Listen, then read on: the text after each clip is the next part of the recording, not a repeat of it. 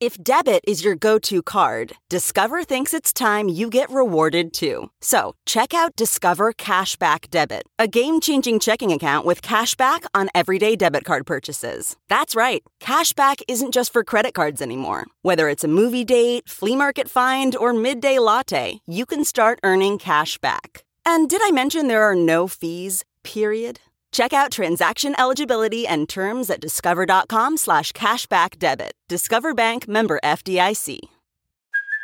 Hey, it's Kaley Cuoco for Priceline. Ready to go to your happy place for a happy price? Well, why didn't you say so? Just download the Priceline app right now and save up to 60% on hotels. So whether it's Cousin Kevin's Kazoo concert in Kansas City, go Kevin, or Becky's Bachelorette Bash in Bermuda, you never have to miss a trip ever again. So download the Priceline app today. Your savings are waiting Go to your happy place for a happy price.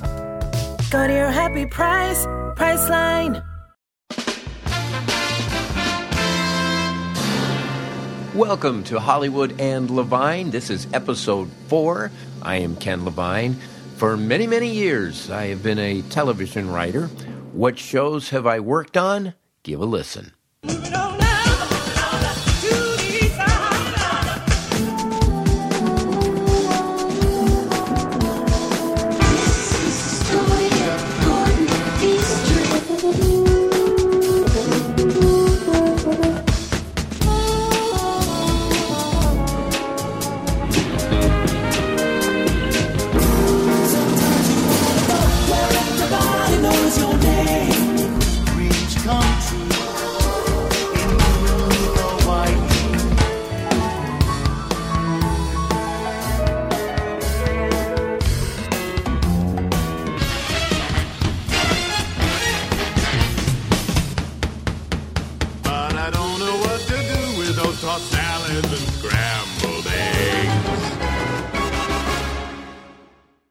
Cool is that? Wow.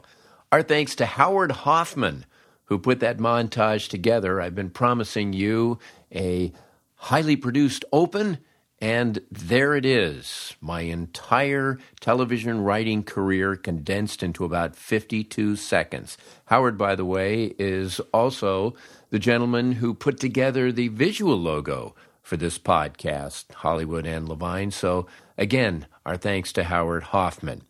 One of the things that I do in my copious spare time is teach comedy writing to graduate students at UCLA.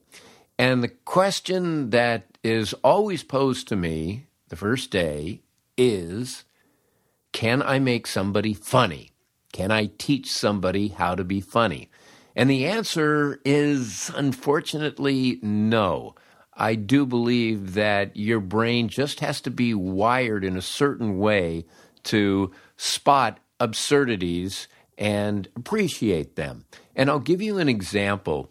This happened several months ago. I was driving home from the airport in Los Angeles, and I was on the infamous 405 freeway heading north, and it's always crowded. Four o'clock in the morning, that damn freeway is crowded.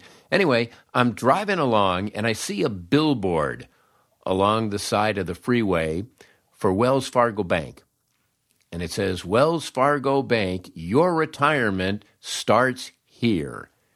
And I notice that right behind it is a cemetery.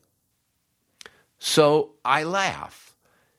And I think to myself, how many people, probably hundreds of thousands of people over the course of several months, have driven down that same freeway, seen that same sign, seen that same tableau, and didn't put the two together and didn't find the humor in it.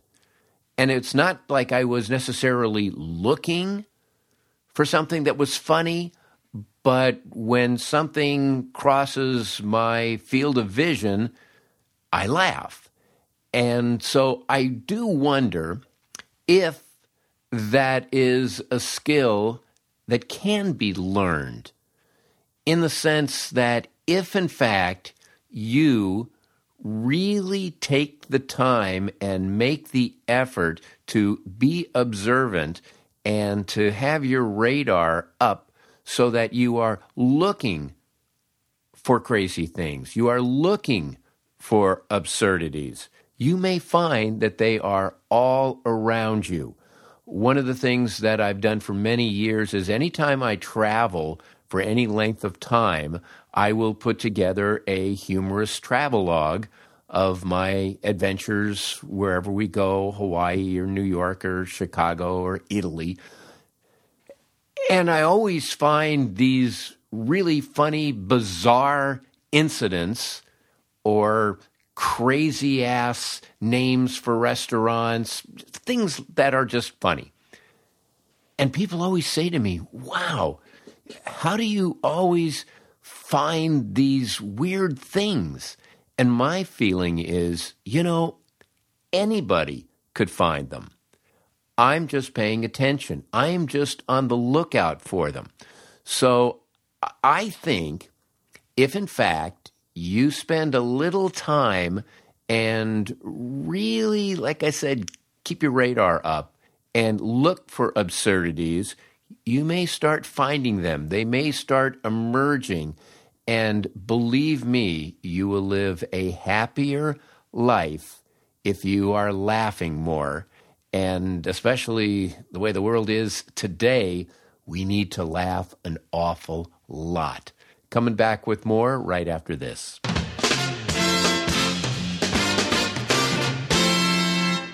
This is a casting story.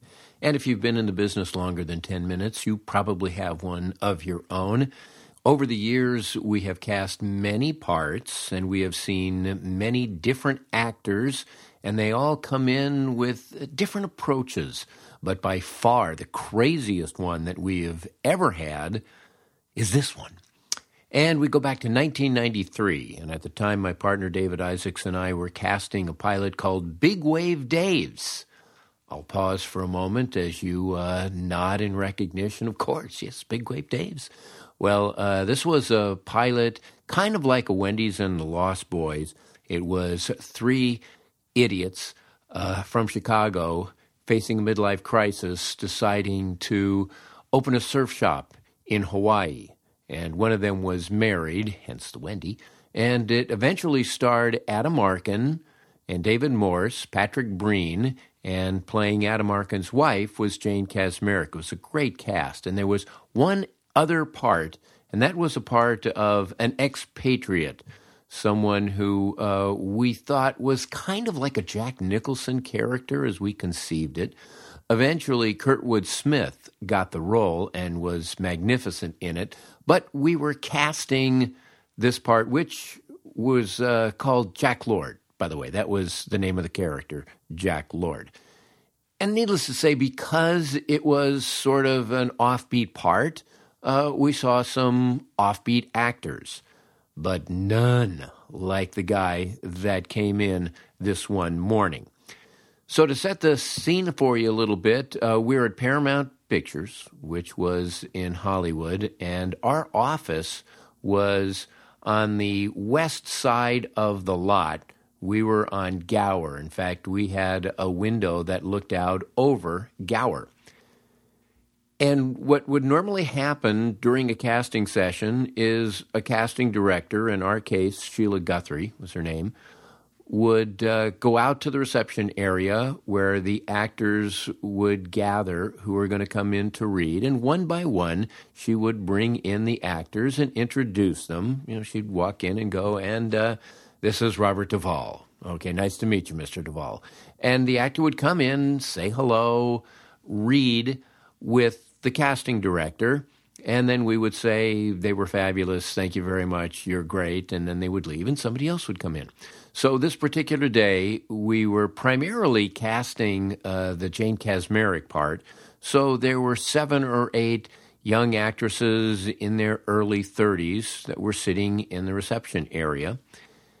And uh, we go to bring in this one actor, and Sheila goes out into the foyer and comes back alone and says he wants to make an entrance. Okay, now, right away, this sends up a storm signal because an actor making an entrance, uh, what's he going to do? This is a wild card. So, in the scene, the character of Jack Lord has just saved one of the characters who tried to go surfing and wiped out in three minutes. So the scene is that he enters the surf shop with this character over his shoulder.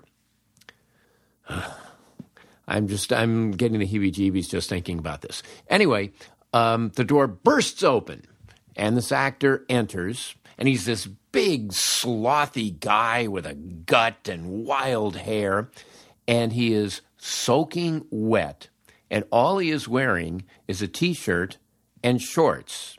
And he has a giant filled garbage bag over his shoulder, representing the character that uh, he had just saved. So he burst into the room, and we, of course, are like, yeah, what's this? And the guy starts reading. He dumps the bag and he starts reading with Sheila. And then, for reasons we don't understand, peels off his t shirt. So now he's just wearing shorts. And again, his gut is just hanging over his shorts. We're just gobsmacked. We have no idea what is going on here. And then a couple of lines later, he decides to take off his shorts and he drops his shorts. Now, by the way, none of this is called for in the script. None of this. He drops his shorts and he is just wearing tidy whities. And as I mentioned, he was soaking wet. So the underwear basically became invisible. And little Willie then joined the casting session. And by now, our eyes are spinning. Usually, if an actor does something so outrageous in a casting session, you really have to bite your lip. You don't want to just laugh inappropriately at the actor, you don't want to embarrass him. Well, in this case, we just lost it. It's like, what the hell is this guy doing? And then there is a part of the scene where thunder is supposed to take place and he's supposed to acknowledge that uh, Kamehameha, the god of thunder, hates haoles too. And so what he does is he goes to the window, and we had blinds on the window, and he starts rattling these blinds and shouting out this line about uh, Kamehameha. And there is a young couple we can see from where we're sitting a young couple in their early 20s, a couple of tourists with a camera around their necks. And uh, they hear this and turn towards the window and see this essentially naked madman screaming at them. And they just go batshit. They scream and run down the street. Well, by now, David and I are just rolling on the floor. I mean, we literally just rolled off the couch. We are dying. And this actor thinks he's killing it, thinks these guys love me. So he finishes the scene. I can't even tell you what happened at the end of the scene because my eyes were watering. I, I didn't see anything. I was just laughing. I was in convulsions. My sides were literally hurting. And when he gets done, what do you say? And I just turned to him and said, uh, Well, uh, an interesting interpretation. Uh, have not seen that before. Thank you. And he says, Okay, fellas. And he starts uh, gathering up his stuff and gathering up the bag and heading out. And we said, Whoa, whoa, wait, wait a minute. Um, you can put your clothes back on. And he goes, No, no, I've taken up too much of your time as it is. See you later, fellas. So he now walks into the reception area where there are six or seven young actresses waiting to come in.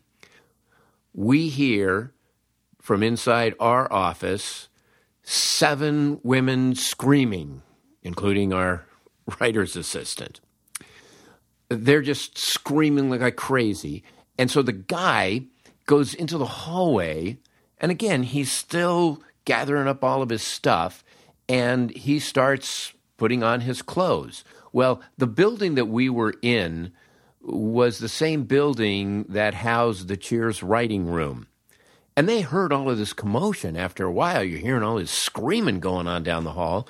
So the entire writing staff now was peeking into the hallway to see this fat, naked, soaking wet guy trying to put on some clothes. And later on that afternoon, we're in our office doing something, and Jim Burrows comes into the office and closes the door and says, Guys, what are you making these actors do?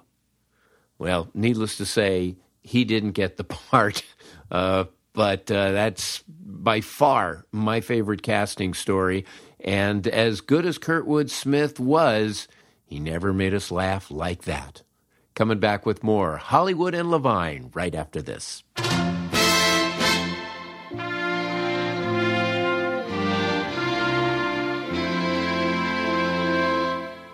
I would like to introduce you now to Bob and Ray. Who? Bob and Ray. Bob Elliott and Ray Goulding. Bob Elliott, by the way, is the father of Chris Elliott, who you probably do know. Anyway, Bob and Ray, back in the 40s, were a couple of radio announcers on a station in Boston. And whenever there was a rain delay of the Boston Red Sox games, uh, the station would throw these two guys on the air to basically just kill time. And they would banter back and forth, and they developed an amazing chemistry. They were both very, very funny, and they became one of the leading comedy teams of the 50s, 60s, and even into the 70s. In fact, they even appeared on Saturday Night Live. They're amazing, and their timing is absolutely brilliant. It is a master class in comic timing. I'm going to play you now one of their most famous bits. So, have you noticed lately uh, the in vogue words? Uh, words like uh, well, I guess they always were in the dictionary, but suddenly you hear them more and more. Words like pejorative, charisma, certainly, uh, dichotomy, Susskindisms, we call them. we, uh, we use that in the pejorative sense, of course. and expertise, you hear that all the time. Now, that implies that you're listening to the words of an expert. And that's one thing we have plenty of here today our experts. We're delighted to have with us the world renowned Komodo Dragon Authority from Upper Montclair, New Jersey, Dr. Darrell Dexter. Dr. Dexter, would you tell everybody all about the Komodo dragon, please? The Komodo dragon is the world's largest living lizard. It's found on the steep sloped island of Komodo in the Lesser Sunda chain of the Indonesian archipelago and nearby Rinja, Padar, and Flores. It's a ferocious carnivore, and one swipe of its tail can render an enemy senseless. Uh, where do they come from?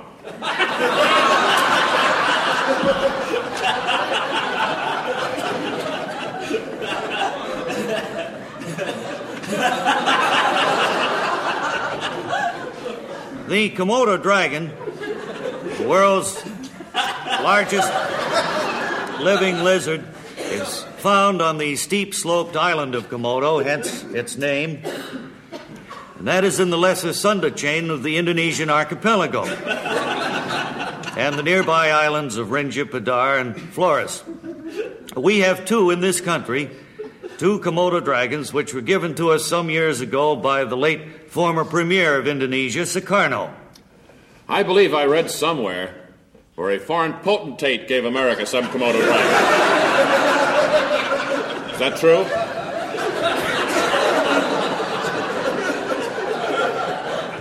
Yes. the former premier of Indonesia, Sukarno, gifted this country with two Komodo dragons, world's largest living lizards, some years ago. And they're in the National Zoo in Washington. Well, now, if we wanted to take the children to see a Komodo dragon, uh, where would we take the children to see a Komodo dragon? If you were in the vicinity of our nation's capital, Washington, D.C., you would take the kiddos to the National Zoo. And there you would see two Komodo dragons, the world's largest living lizards. There's a stuffed Komodo dragon in the lobby of the Royal Hotel in Kathmandu, Nepal. I believe they're of the lizard family, aren't they? Yes, they're the world's largest living lizard. And they're ferocious carnivory. One swipe of their tail can render an enemy Doctor, senseless. I believe we've just about exhausted the subject. I want to thank you very much for coming by. I know it works a great hardship on you to come in here from Upper Montclair, New Jersey. Yes. And I want to thank you. Do you have a, a ride home? No, I don't. Well, uh, maybe somebody here in the audience would be kind enough to give you a lift after the show. That thank would be you. very nice. Thank you. Thank you.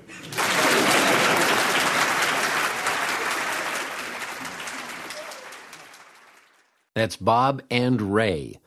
Now, about 15 years ago, I had the opportunity to direct an episode of Lateline, which was a show starring now Senator Al Franken. And we did that in New York, and we got Bob Elliott to guest and do a voiceover. So I was very excited to meet Bob of Bob and Ray.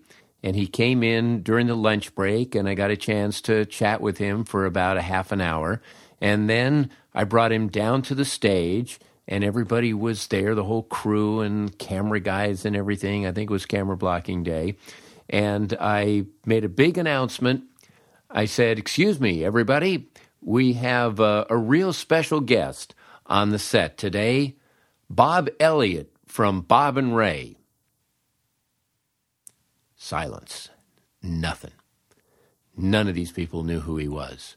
And he turned to me and he said, 50 years of show business, and it was worth it all for this one moment.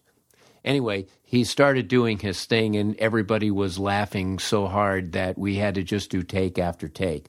They really are brilliant, Bob and Ray. This is Hollywood and Levine. I'm Ken Levine. Got more right after this. Okay, time now to answer a reader's question. And this is a feature that I started in my blog called Friday Questions, in which every Friday I answer questions about television or radio or baseball, anything that you think I might know the answer to. All you got to do is go to my blog, go to any blog post, and there's a comment section. Go in the comment section and write your question. I will see it. I try to answer as many as I can, both on the blog and now on the podcast. So this one comes from Daniel. He actually has a couple of questions. Daniel says, I've seen many TV writers make comments about residual checks being only a few cents. Is that true, or are you exaggerating for comic effect? And secondly, without getting into specific dollar figures, can a writer ever get significant residual checks, thousands of dollars or more, when a series first goes into syndication? Okay, um, believe it or not, I have actually received checks for one cent. Yes. Now, it must cost the production company, what, $5 to process the check and to send it? But I have indeed gotten checks for one cent, two cents, three cents, and I'm not alone. Most writers will tell you the same thing. Uh, these minuscule residuals are a reality. Now, there's a bar in the San Fernando Valley called Residuals. And back in the day, if you brought in a royalty check of less than a dollar, you could trade it for a drink, and then they would post the check. But so many people were doing that that they had to discontinue the practice. Now, one time I got a letter from MTM saying that that year they realized that they overpaid me by three cents and demanded that I return the money. Take a guess at how I responded to them. On the other hand, you can make significant dollars in first run syndication, assuming that you've done multiple episodes and assuming it is a show that is going to go into first run syndication. Uh, it's not like it used to be in the old days, in the good old days, where a show would go into syndication on your independent TV stations, your channel 5s, your channel 9s, your channel 11s, that sort of thing. Well, now that shows are being syndicated through cable networks, eh, the payday is not nearly as much. And as the shows continue to run over time, you make less and less and less. I'm still making money on MASH episodes that I co wrote with David Isaacs way back in the 70s, but I'm getting checks for $4.95, $8.22, that sort of thing. Uh, but if you are, uh, let's say, let's say you wrote uh, a bunch of episodes of Everybody Loves Raymond, and that's in syndication all over the place. Yeah, you're probably going to make good money for a good number of years. And David and I realized that when we were on Cheers, and we knew that every episode of Cheers that we wrote was just going to be like an oil well that was going to continue to just pump out money. And so we wrote as many episodes as we could. If they would say, oh, hey, last minute, we need an episode uh, written over the weekend. Who wants to give up a weekend to write an episode? David and I volunteered. Or if they said, gee, we need somebody to write an episode over the Christmas holidays. Anybody want to do that? David and I always volunteered. As a result, at the end of the 11 year run of Cheers, David and I wrote 40 episodes of Cheers, and we are still seeing pretty good money from that. But if you just write one or two episodes of a show that may or may not get into syndication, I don't think you're going to see an awful lot of money. The big syndicated show currently, in terms of comedy, would have to be The Big Bang Theory, but that show is room written and writers are just sort of assigned credit. So Chuck Lorre and usually one or two other writers will get story credit, and a few other writers will get shared teleplay credit. So, through the course of a season, you may get your name on five or six episodes of The Big Bang Theory, and you figure, well, that's a pretty good payday. It's actually not because you are sharing that residual with another five or six people. And what happens in 20 years when they try to divide that one cent? That's the question for this week. Back with more right after this.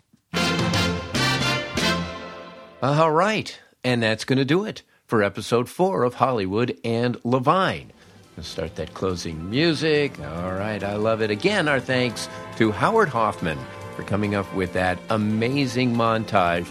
My entire television career in 52 seconds, and some of those shows lasted longer than 13 weeks.